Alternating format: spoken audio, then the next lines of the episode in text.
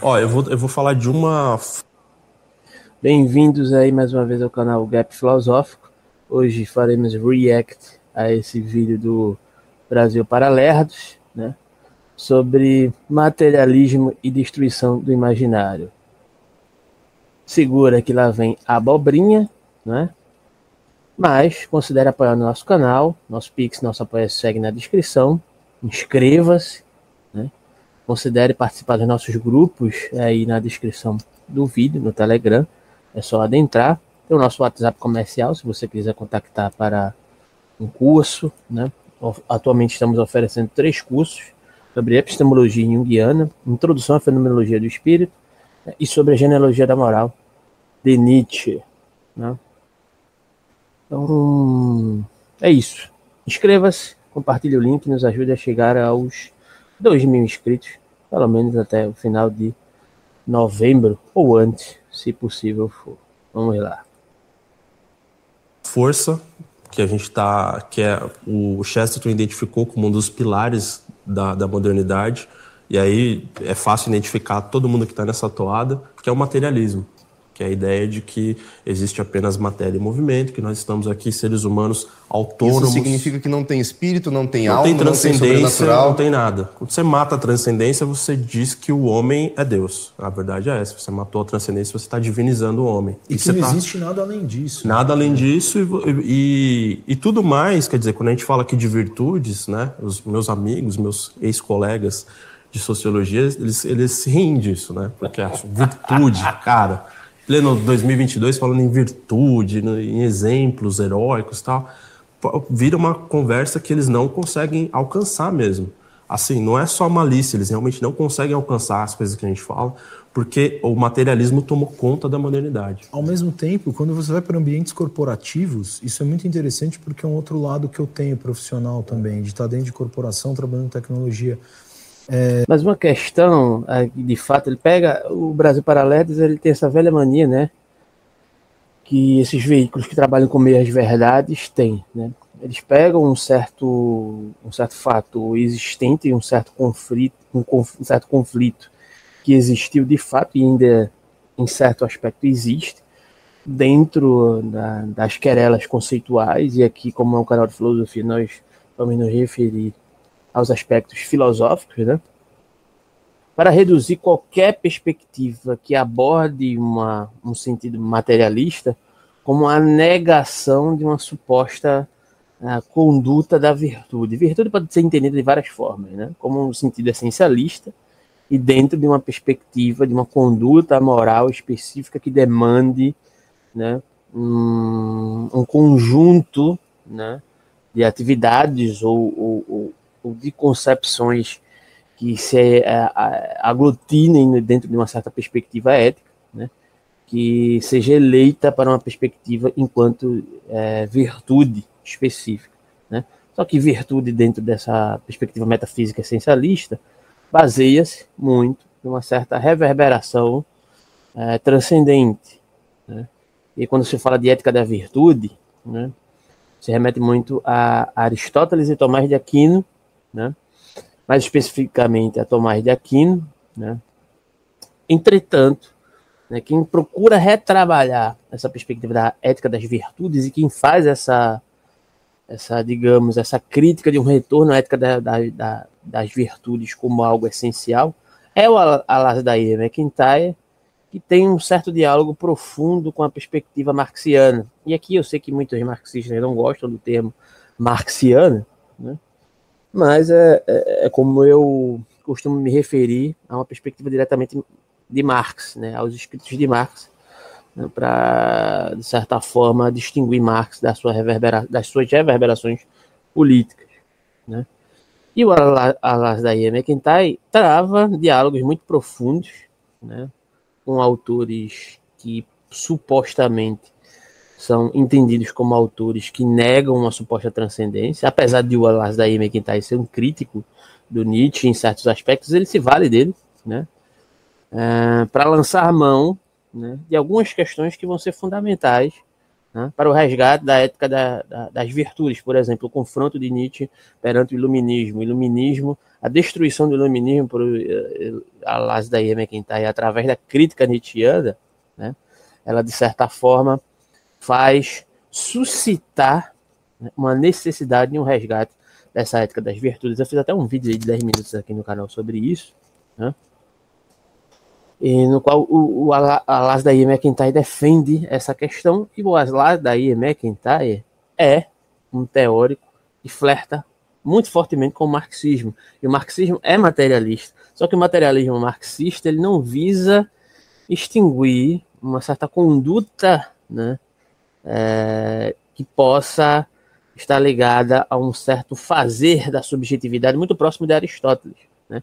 no sentido de que não há uma teleologia que conduz a subjetividade, mas a subjetividade, no seu próprio fazer, né, é, tende à sua finalidade, porque a sua finalidade é produzida a partir né, da sua produção própria, daquela subjetividade. Isso é bem próximo, né, diga-se de passagem, de uma perspectiva materialista da constituição subjetiva né, do proletariado, apesar de Marx não ter se referido especificamente a essa ideia de subjetividade. Então, a intenção deles aqui é chegar nesse ponto, né? Mas vamos ver o que, é que ele vai falar aqui sobre a perspectiva empresarial. O Alas da McIntyre também fala um pouco disso. Ele meio que responsabiliza o Nietzsche nessa questão, né? Mediante essa questão. É, com as novas metodologias de trabalho hoje em dia, você tem um, um apelo pela virtude, uma busca pela virtude, da onde você está falando de, onde você fala sobre conceitos básicos mesmo. Para o cara conseguir trabalhar, ele tem que ser virtuoso. Sim. Né? É, você tem sistemas de trabalho onde o cara é, precisa ser, ou ele precisa ser checado o tempo inteiro, né? ou ele tem que naturalmente trazer um comportamento virtuoso. Né? Então se fala muito de transparência. Transparência, no fundo, é você ser honesto e sincero. Sinceridade. sinceridade. Né? Isso é virtude. Pura, é aquilo que a gente estava né? falando das virtudes que estão enlouquecidas. Né? É exatamente é. isso. Então e, é, e, é, e é eles, antagônico isso no comportamento. E eles reduzem, só para completar, que eles reduzem isso, você enxerga melhor do que nós aqui, tá no mundo corporativo, eles reduzem isso a uma ferramenta para você usar é muito louco isso, porque na verdade o que o Alasdair McIntyre fala é que é justamente o contrário. Eu também discordo do Alasdair McIntyre, mas o Alasdair McIntyre diz que, de certa forma, a perspectiva é uma, é uma interpretação um pouco enviesada de Nietzsche. Né? Nietzsche não, não diz exatamente isso. Né? Mas ele diz que o combate ao iluminismo pela perspectiva nietzschiana ele vai ser, de certa forma, absorvido pela perspectiva empresarial, onde tudo é é competição, onde tudo é sobreposição, onde ah, o, o ímpeto competitivo né, e de permanência do mais forte né, perdura dentro dessa perspectiva. Então, é necessário resgatar essa ética das virtudes, né, que respeite essas subjetividades em relação a um dado contexto específico. Né? É, e aqui ele diz exatamente o contrário, isso aqui isso é buscado né, nos ambientes corporativos, o que é extremamente complicado, porque no final das contas a virtude, ou a suposta virtude que se prega dentro dessas esses locais empresariais, na verdade, é uma política de conduta da própria empresa, né? muito mais uma máscara corporativa que você veste, que não está ligado necessariamente né, a uma virtude de, de, de caminhada pessoal, né? de uma construção subjetiva dentro do contexto cultural voltada para uma integração em sociedade. Né? Então, eu acho bem deslocado isso aqui para chegar a um resultado. Ou você vai ser treinado para, é. né? Ah, faça um curso de cinco aulas aqui e saia super honesto. Eu, eu né? acho que é, eu acho que o, um contraponto nisso também, aí é o meu mundo da psicologia, né? Falando em psicologia, é... eu vou só colocar uma coisa na mesa. Eu tive uma professora de psicologia que uma vez, diante da classe, pediu que levantasse a mão quem ainda acreditava em alma. Olha aí. Assim, tem alguém aqui na sala, uma, uma turma com mais de 50 né? ainda, alunos. Né? Tem alguém aqui que ainda acredita que existe alma? Uhum. Eu levantei a mão e ela falou assim: ah, que, que, que legal, que interessante. Você vira uma figura exótica. Não, né? era uma coisa assim, quem é você? Né? Extravagante. Ela, né? ela não quis prosseguir, era uma professora mais de idade, ela tinha um nível de educação e ela não quis transformar aquilo em nenhum tipo de humilhação sim, nem nada, sim. mas ela não conseguiu esconder o espanto dela em que um dos alunos ainda acreditasse alma. Mas eu te cortei. É, mas assim, mas é exata, esse exemplo é perfeito, né? Do outro lado tem os relativistas, né? Porque se, se, se, o, se o mundo... Mas aí é que está a questão, né? É, mesmo que você esteja apegado a uma abordagem transcendente da ideia de alma, a gente pode reverberar, por exemplo, a análise da ideia de alma em Jung, né? que não exclui a perspectiva religiosa, mas faz uma abordagem né, que tenta conciliar os opostos, que em certa medida é uma certa. que faz parte da própria constituição da alma, é a condição material e a condição, digamos assim, abstrata racional. Né? Que faz parte, e a alma para Jung é, na verdade, a nossa psique. Né? Que a alma é essa, esse sentido corpóreo, né? ela não pode ser cabeça de angelado. Ao mesmo tempo, ela é, esse sentido, ela é esse sentido abstrato, porque ela opera com uma certa racionalidade. Isso é um objeto para ela de, de trabalho também mas ao mesmo tempo ela também é o espírito de uma época, né? Que vai formar essa determinada subjetividade. Ele tem uma certa razão quando menciona, né? E aí eu digo aqui que o Brasil Paralelos tem essa mania de fazer, pegar meias verdades e totalizar, até que nesse vídeo eles não estão tão problemáticos assim, né? apesar de ser, ter o viés né? que está sempre presente, né? Mas pegam meias verdades e totalizam isso para é, desenvolver uma crítica acerca de certas corrente de pensamento que coloca em xeque o conservadorismo, e é isso que ele vai fazer logo em seguida. Ele vai falar do relativismo, acho que vai ser o ponto de é, maior escorregão que ele vai dar aqui. Né? meio que fazendo esse vídeo aqui de bate pronto. Né? Então é o seguinte, essa ideia de alma, ela respeita a, a, a, digamos assim, a, perspectiva religiosa, mas ela não precisa necessariamente da perspectiva religiosa para interpretar a alma única e exclusivamente como um sentido metafísico religioso. Né? Então, Jung, lá em tipos psicológicos, ele faz esse tipo de análise, né? E, e de fato, a, a questão da minha verdade que está implícita aí é que, a partir da modernidade, existe né, um ímpeto de negação dessa ideia de alma, né, através do cientificismo, que se torna, se torna demasiadamente, é, diga-se de passagem, reducionista mediante a perspectiva material.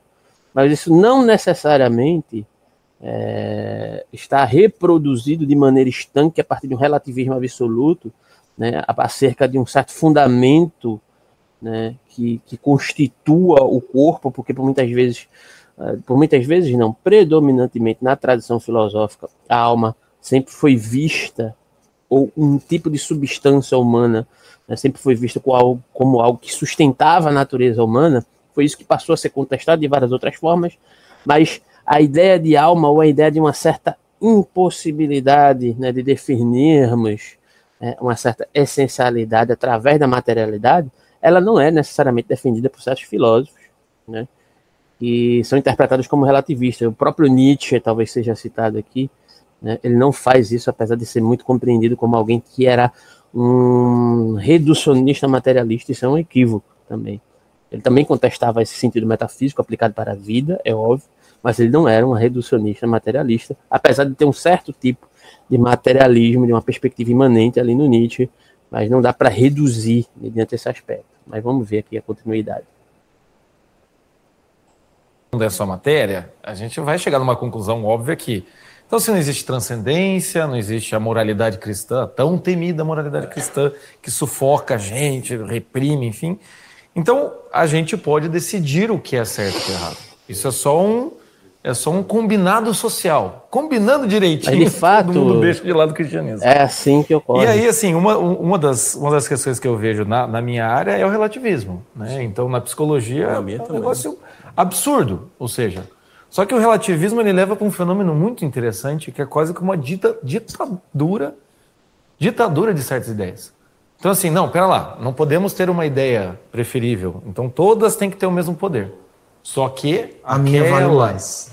Aquela que já ficou no Essa trono, é, aquela que já ficou no trono muito tempo. Isso é bem contraditório o que ele está é, falando. ela vai oprimir o resto. Ela já oprimiu durante anos, não é o cristianismo, né? Hoje em dia eu tenho escutado, eu tenho escutado muito um discurso das pessoas assim, ainda mais na minha área, né? É, é, olha, tem coisa que precisa ser mudada. Tem coisa antiga que é boa. É, é, muito doido isso, né? Porque ele fala de um aspecto. Diz, olha, o cristianismo é só uma ideia que predominou, então não tem uma essencialidade. Mas ao mesmo tempo, isso que ele chama de os relativistas, né? E até agora ele não nomeou nenhuma corrente de pensamento, nenhum pensador específico. Uh, dizem que todas as ideias têm a mesma, são equânimes. Isso não é necessariamente verdade, né? Porém, os relativistas afirmam né, em termos geral, né? É, e bem de uma forma bem genérica, porque falar dos relativistas aqui, você está falando de quem? Dos sofistas? Está falando de quem? Quem você interpreta como relativistas? Esses que são denominados como pós-modernos, né? Mas enfim, se a gente for levar o relativismo mediante uma perspectiva absoluta, né? O que, por exemplo, lá os sofistas defendem é que a medida de todas as coisas, no final das contas, é o próprio homem. O homem disputa entre si determinadas narrativas que corroboram com sua maneira de existir e se houver condições né, de impor aquela maneira de existir, né, aquela maneira de existir vai ser imposta e aí vai ser exigir uma determinada ética, uma determinada essencialidade de uma certa perspectiva específica sobre uma determinada cultura e vai é, perdurar. É um pouco o que o Nietzsche fala também. E, em certo sentido, é o que o Jung fala quando ele interpreta o Nietzsche e, de certa maneira, a própria história da humanidade não nos deixa mentir. E aí, quando ele diz, ah, o relativista diz que todas as ideias têm o mesmo valor, não, ele diz que existem sobreposições que se tornam essencializadas, que se tornam cristalizadas e que, o cristianismo é uma delas que perdurou. Né? Diga-se de passagem. Você pode discordar desse argumento, mas essa é a forma adequada né, de se colocar. Enquanto o cristianismo se coloca, né, em termos geral, é óbvio, não vou desdobrar aqui, eu sei que o cristianismo é extremamente multifacetado, né, como a verdade última que se, se apresenta né, como um comportamento moral específico que deve ser seguido enquanto parâmetro ético. Essa é a grande questão aqui. Tá? Só para ressaltar. É legal, é bacana. Só que tem que mudar. Porque lá atrás eles ainda não tinham chegado nas elucidações que nós contemporâneos chegamos. É, a ciência. A ciência vai. Nós somos a, os hoje somos evoluídos. iluminados. É. Hoje nós somos iluminados. A ciência vai chegar é que ele colocou dois que ela vai explicar isso que eu estou te prometendo agora. Então confia no pai aqui, uhum. que vai dar certo. Entendeu? E aí o que acontece é exatamente isso. Você começa a ter novas teorias em que essas teorias elas não podem ser negadas. Mas daí você não consegue viver. Né? É que no, no fim você das tira contas, o valor moral, né? Você tira o julgamento Exatamente. Moral, né? o, que eu, o que eu vejo que é, um, é, é, uma realidade paradoxal, mas é a verdade. As pessoas que não têm é, acesso a isso vão, não vão entender. Mas quanto mais você se afasta da transcendência, tudo na sua vida vira ficção. Então, quanto mais você está... Repete essa frase? Quanto mais você se afasta da transcendência, tudo na sua Agora vida é hora da ficção. lacração. O amor vira ficção, a virtude vira ficção, a amizade vira ficção tudo que você vai buscar na sua no vida. No sentido de teatro. Teatro e no sentido também de você esvaziar o real significado daquilo. Por exemplo. Aqui tem algumas questões importantes, né? Que ele menciona. Ele menciona primeiramente lá o outro, o outro rapaz lá, né? Menciona que é, existe uma ideia de progresso, né? Que não necessariamente é defendida por todas essas vertentes que ele denomina né, como essas vertentes que contestam o conservadorismo mas, de fato, se a gente for pegar a própria ideia do, dos arquétipos de Jung, existe um certo sentido de repetição na história da humanidade que tenta superar, né, como uma suposta ideia de evolução, que é mantido, mas isso não tem a ver com a perspectiva moral. Isso tem a ver com o real. O real se exerce sobre é, a materialidade ou a forma como você percebe um certo sentido de transcendência. Né? E negar que existe um fundamento ou questionar que existe um determinado fundamento que possa ser percebido como estrutura de toda a realidade, né, não é necessariamente transformar tudo em ficção, porque a perspectiva de transcendência, né, ela tem várias formas de, de, de, lógico, fazendo uma má comparação aqui, né, mas ela tem várias formas de poder implicar um determinado sentido né, de realidade, de veracidade para a vida, né, é, das pessoas ou dessas subjetividades que se constroem perante né, a, a própria realidade mesma. Então, é falso dizer que se você é, abdica da transcendência no sentido tradicional, no sentido do significante, é, você torna tudo ficção.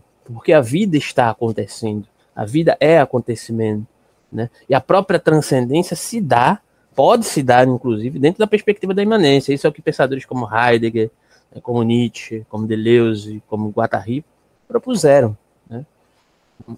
O próprio Tioran, né, com todo o seu pessimismo, né, de perceber a transcendência do existir na imanência. O próprio Spinoza.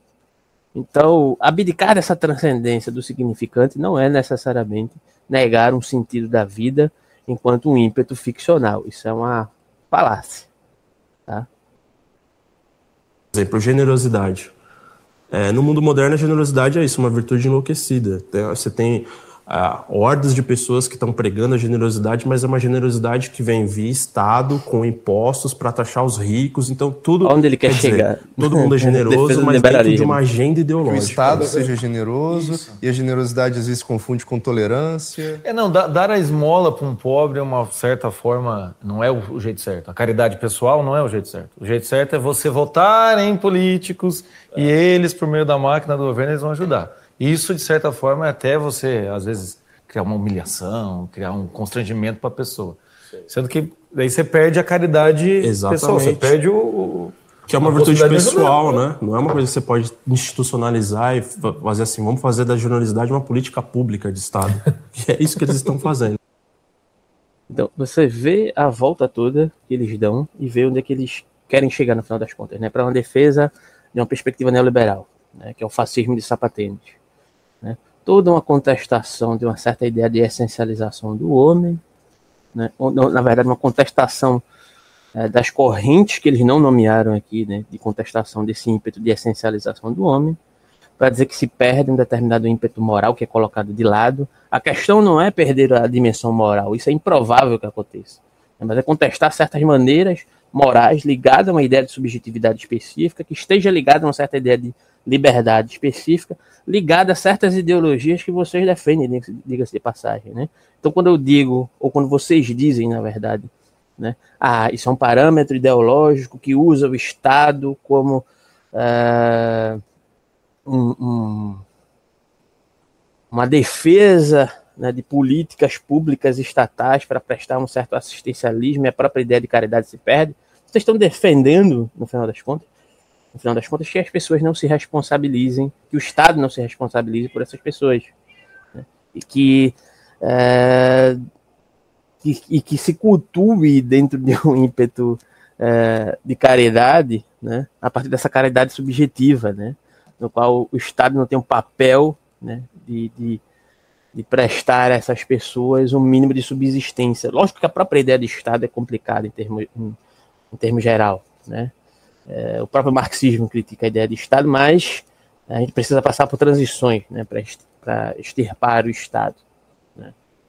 Mas, em certo sentido, dentro desse contexto social no qual nós vivemos, não podemos simplesmente é, extirpar o Estado ou, ou, tirar a responsabilidade do Estado perante as condições é, nas quais essas pessoas vivem, porque o Estado é que criou essas condições. O Estado é um, um aparato de violência e produz regulação. Então você vê que todo o discurso deles está direcionado para se encaminhar né, pela defesa de um conservadorismo bizarro, né, se é que existe conservadorismo que possa ser aplicado no ímpeto social de maneira minimamente humana, né, ligado a essa perspectiva neoliberal que é ideológica.